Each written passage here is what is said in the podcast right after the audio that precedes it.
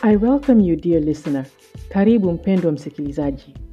You are listening to Safari Musicals presented to you by Nsebo Direct. If you are listening on the Anchor website, you will be able to listen to extracts from my music playlist. For all other listeners, please bear with me while I find ways to incorporate music into your experience. Thank you for taking this journey with me.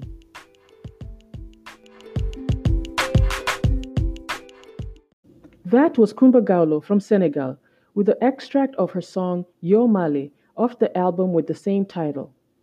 Years ago, I purchased a VHS tape of a music compilation. One of the videos captured my attention, and I wore that video out, rewinding it to watch this particular song, Yo Male by Coumba Gawlo. The video portrayed a wedding procession and women accompanying the newlywed bride to her marital home. I cannot tell you what that video represents to me even to this day without a tear rolling down my eye. It featured beautiful, stunning, gorgeous Senegalese women with their melanin on flick, as they say today. They were in their traditional attire, their braided hairstyles adorned with elegantly tied head wraps, their skin sun kissed and flawless. The beauty of the African woman, the beauty of the multiple shades of brown and black skin, torn down, maligned to the point of self hatred. A people with over 40 shades of brown, living with the effects of colorism that we ourselves, unfortunately, sometimes perpetuate.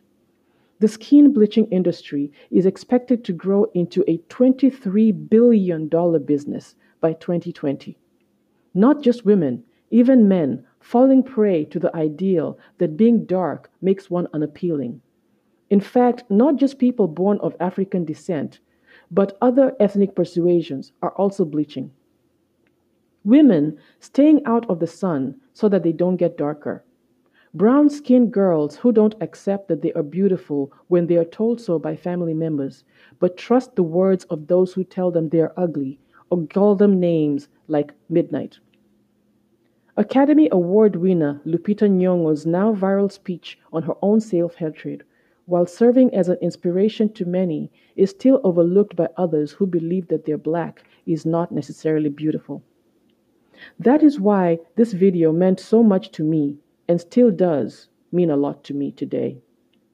It came out at a time when melanin wasn't being celebrated like it is today.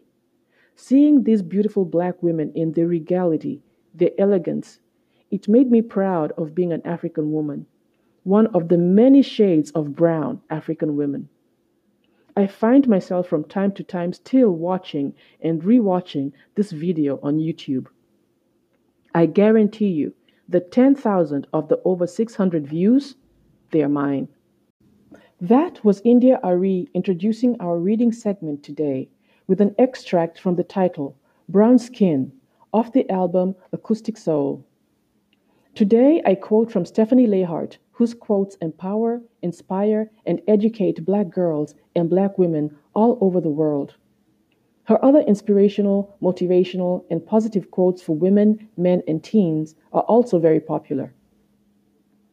Dear beautiful Black queens, never underestimate the beauty of just being you.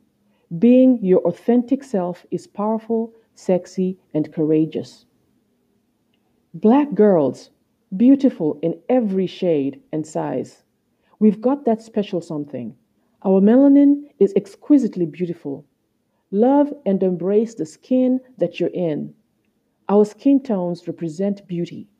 Light, brown, and dark skinned girls are all equally gorgeous. Thank you for joining me on this episode. This is Nsebo Direct, and these are my random thoughts. We sign off with this excerpt from the song Man by Thione Seck from Senegal, off the album Le Pouvoir d'un Cœur Pur.